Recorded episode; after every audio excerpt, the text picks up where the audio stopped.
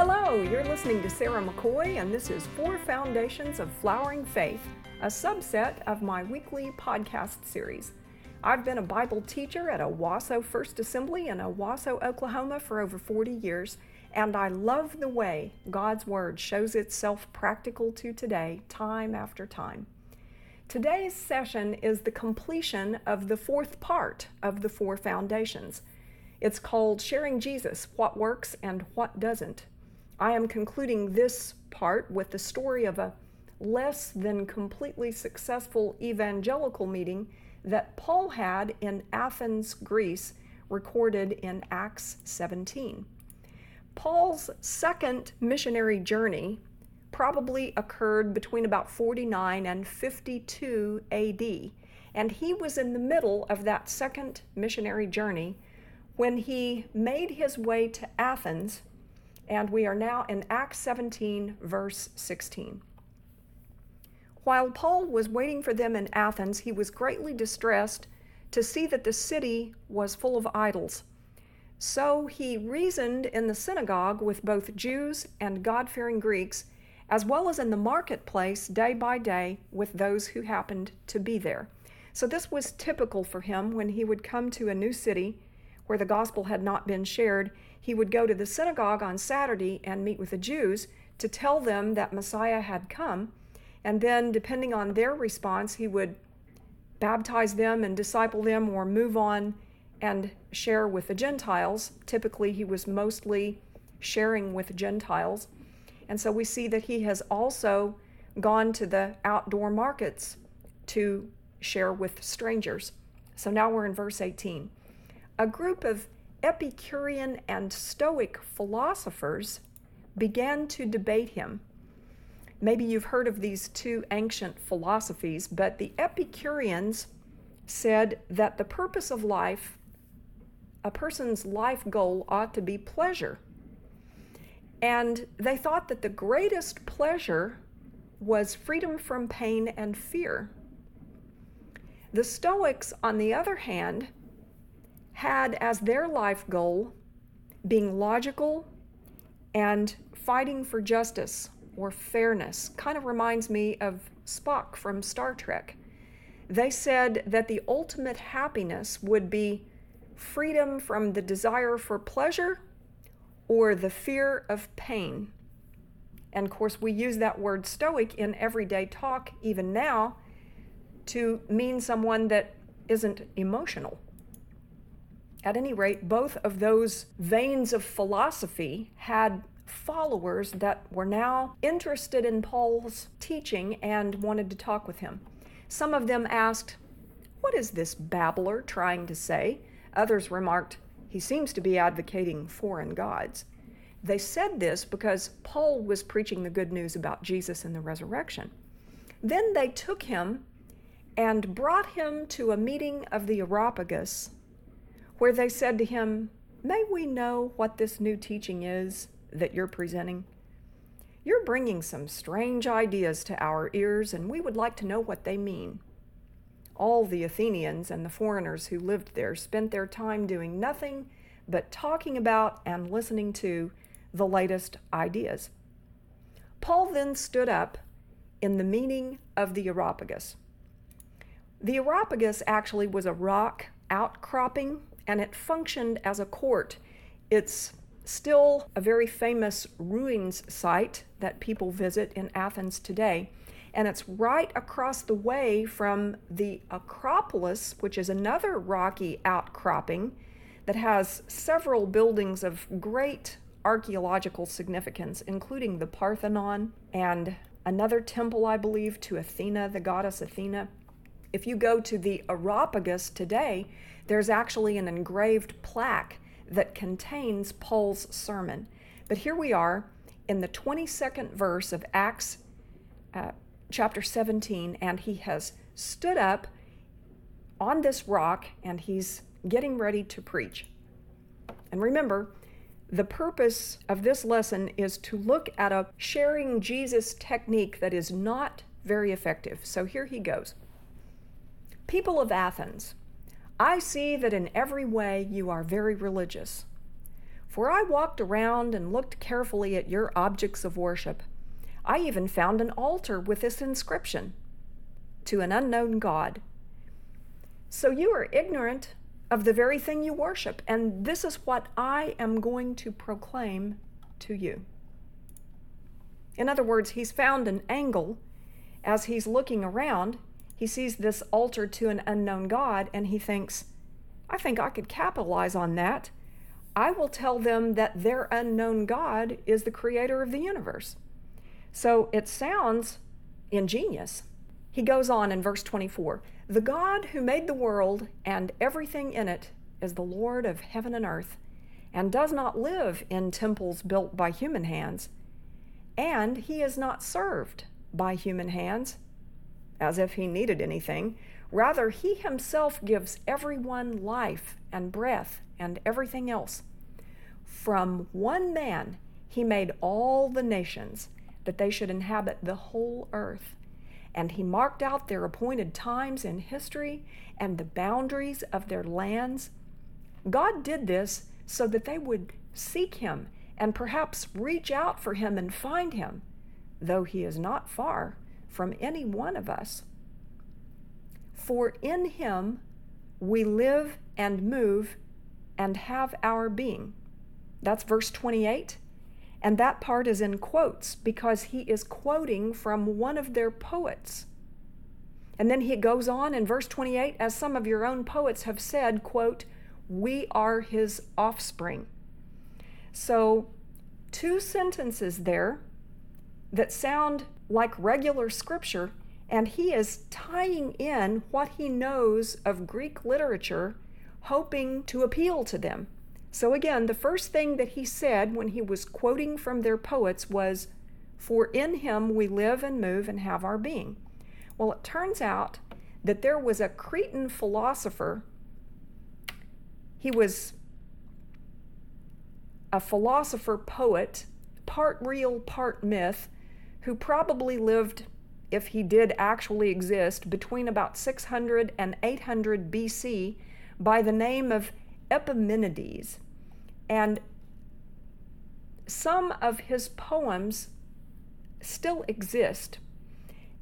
And there is a poem fragment by Epimenides that contains this statement For in you we live and move and have our being.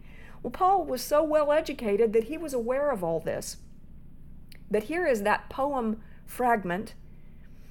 It was written as though the king Minos, who was in Greek mythology and whose father had been the Greek god Zeus, were addressing his father Zeus. So this is the mythological king of Crete, King Minos, addressing his father Zeus. And this is what he's saying They fashioned a tomb for you, holy and high one. Cretans, always liars, evil beasts, idle bellies, but you are not dead, you live and abide forever. For in you we live and move and have our being. So that statement was made to the Greek god Zeus, supposedly, by his son, the mythical king of Crete. But Paul knew about it, and he knew that the educated people that were listening to him would know about it, and he wove it into a sermon. Now remember that the second statement in verse 28 is, We are his offspring. Well, there was another philosopher, a Cilician Stoic philosopher by the name of Aratus, who probably lived somewhere about 300 years before Christ. And he was the one who said this, for we are indeed his offspring. It comes from a poem called Phenomena, and this is a fragment of that poem. It says, Let us begin with God, whom we mortals never leave unspoken, for every street, every marketplace is full of God. Even the sea and the harbor are full of this deity. Everywhere, everyone is indebted to God for we are indeed his offspring. So, once again, the very well educated cosmopolitan Paul knows about this famous poet and is familiar enough with the writings that he can quote them.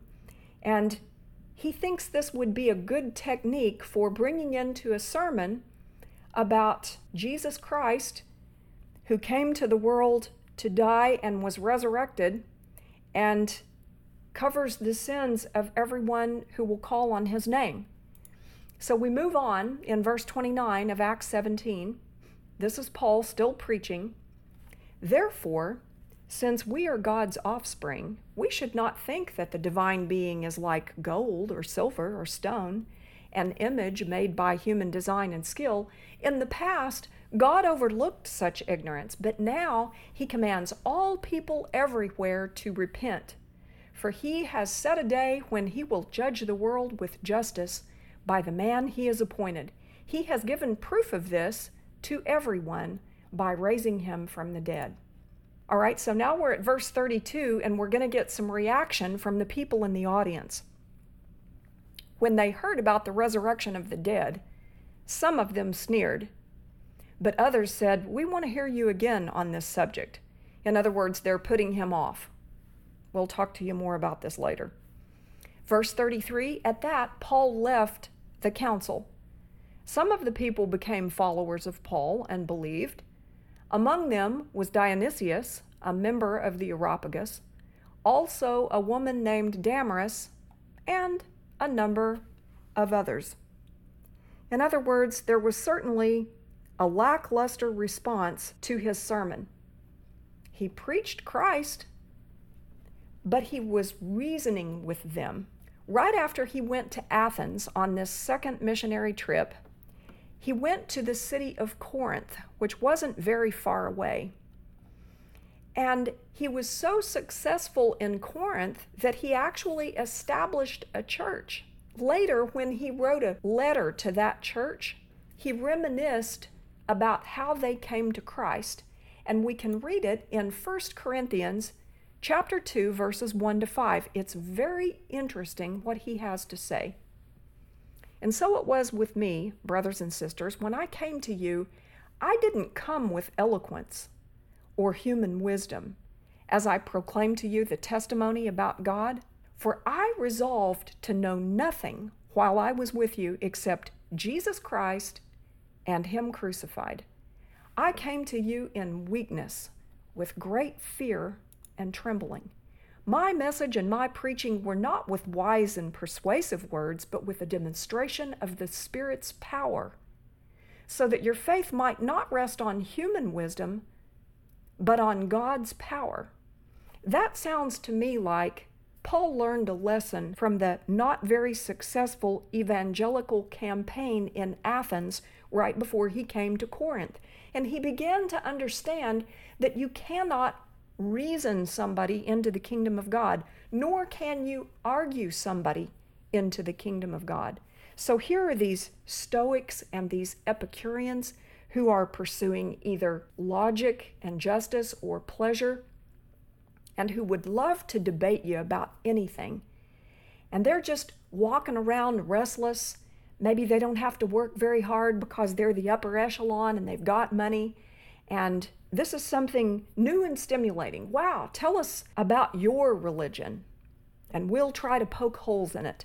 And then when you start telling us about this fellow Jesus who rose from the dead, we're going to think you're pretty crazy, and then we're going to wave our hand and walk off.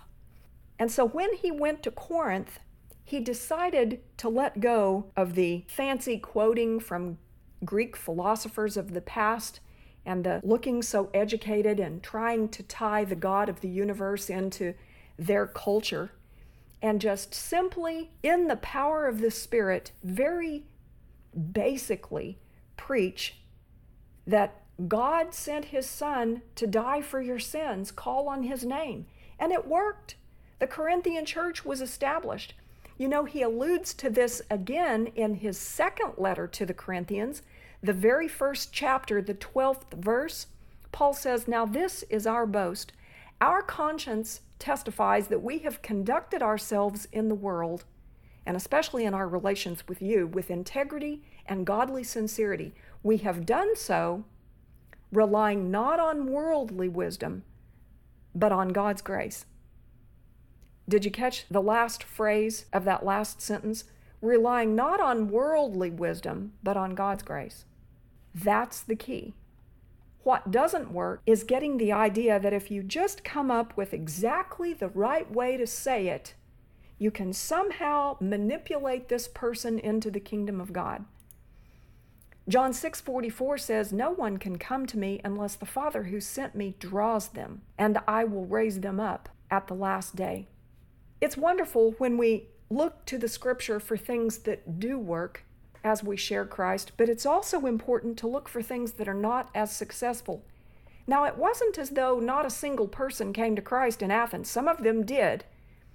But we can see that Paul preached an intellectual gospel using logic and reason, and only a handful came to him, came to Jesus. Then Paul preached the simple gospel, and the Corinthian church was established. So the take home message here is that people are drawn by the Spirit, not by persuasive words. That takes a lot of pressure off of us. All we have to do is share a simple, childlike faith and the basics of the gospel. And then we can expect that the Holy Spirit will work in the hearts of those that are already destined to come to Him. Bottom line, sharing the simple gospel is often more effective than intellectual reasoning. Will you share the gospel today? If this has been a blessing to you, please pass it along.